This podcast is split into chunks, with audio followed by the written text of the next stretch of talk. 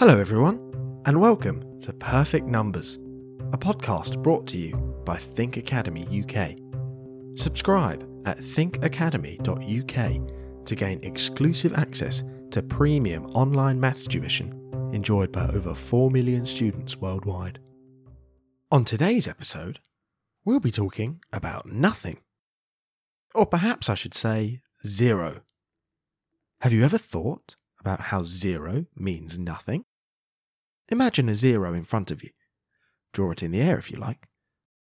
That simple, round shape truly revolutionised mathematics by being the symbol representing nothing. When we think about it nowadays, it seems intuitive that we have this symbol. However, zero is a relatively new concept in maths. For thousands of years, humans simply did not have a way of expressing the idea of nothing. So what actually is zero? It's a difficult question. If an alien landed on Earth, do you think you could explain to them what zero means? If you couldn't, that's okay. People have always found this concept confusing. So let's delve into what zero means for us in maths. Zero has two functions. The first is as a placeholder. What does it mean to be a placeholder? Well, placeholders are how we distinguish between small and large numbers. We know that 30 is bigger than 3, and in turn 300 is bigger than 30, for example. We know this because there are multiple zeros after the 3. The more zeros, the bigger the number.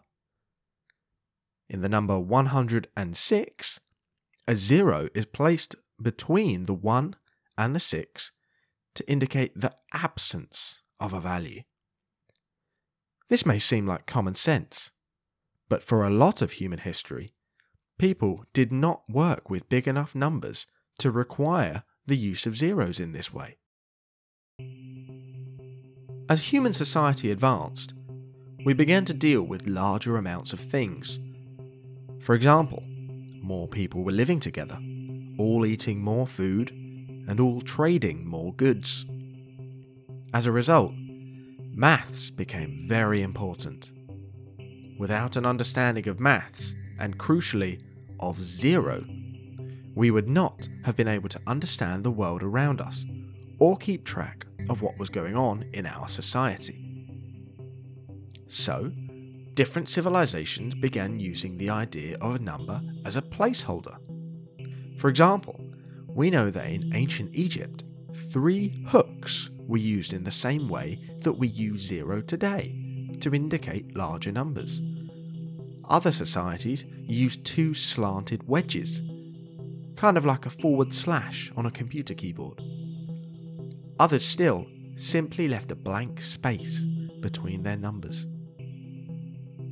The round symbol that we recognise today as zero can be traced to an ancient Indian text known as the Bakshali manuscript, which was written as early as the 3rd century.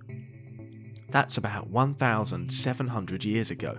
In this manuscript, zero was written simply as a black dot. The use of this dot would spread across the world, eventually reaching Europe in around the 12th or 13th century, evolved into the hollow figure that we recognise as zero today. Before this, Europe still used Roman numerals as their number system, which you may still recognise today on old buildings and some clocks, for example. This system was incredibly inefficient, as it did not allow people to count in large numbers like the zero system did. Over time, Roman numerals became less common and were replaced by the Hindu-Arabic numeral system. These are the numbers that are used in everyday life today all over the world. If you remember, we spoke earlier about how zero has 2 functions. The first, as we've discussed, is as a placeholder. Its second use is as a number in its own right. If I asked you to count to 10, which number would you start with? Was it 1? Most people would start at 1 because it is the first positive number. 0 functions as a number in its own right, as the number in between positive and negative numbers. In other words, 0 lies between positive 1 and negative 1. Therefore, 0 is neither a positive nor a negative number. However, 0 is an even number. Part of the reason that 0 did not exist for a long time is that people found it difficult to imagine nothing. The ancient Greeks, for example, often wondered, how can nothing be something? Similarly, the concept of negative numbers is even newer than the concept of 0. For many people, the thought of having less than nothing was entirely absurd. Indeed, when you really think about it, it is hard to wrap your head around the idea. Many people doubted the usefulness of 0. After all, 4 plus 0 is still 4, and 7 subtract 0 is still 7.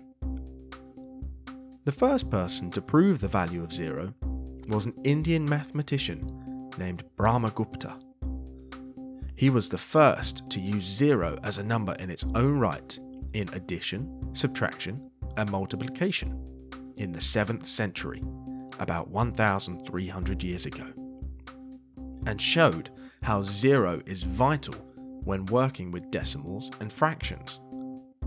You can learn more about why 0 is so important with decimals and how to use them in Think Academy's online maths courses. One thing that Brahmagupta struggled with is what happens when you divide by 0. Imagine you have 10 slices of pizza and you need to divide them up between 0 people. What's the answer? How many slices does nobody get? Is it still 10? Is it 0? Is it infinity? It just doesn't make much sense. The idea of division by 0 still puzzles mathematicians to this day, although most agree that it is simply not possible. So, we have seen how the number 0 is vital to our understanding of mathematics. But, as with all of maths, it's also so important to so many other areas of our life. Take computers, for example. The primary coding language for computers is binary, a number system that consists of only 2 numbers, 0 and 1. Therefore, the number 0 is essential to almost all modern technology that we use every day. In fact, what you're listening to right now is actually just a complex series of zeros and ones, arranged in such a way that you can understand my voice. How fascinating is that? So that was a short story about 0, its origins and development, and how it is still so important to us today. If you'd like to learn more about topics like this, subscribe to Think Academy UK and listen on Apple Music, Spotify, or wherever you get your podcasts. Think Academy offers premium online maths tuition that is specifically designed and delivered to help students achieve better results in Key Stage 1, Key Stage 2, and SATs tests. To learn more about Think Academy's innovative edtech solutions, visit our website at thinkacademy.uk or follow us on social media at Think Academy UK. See you next time.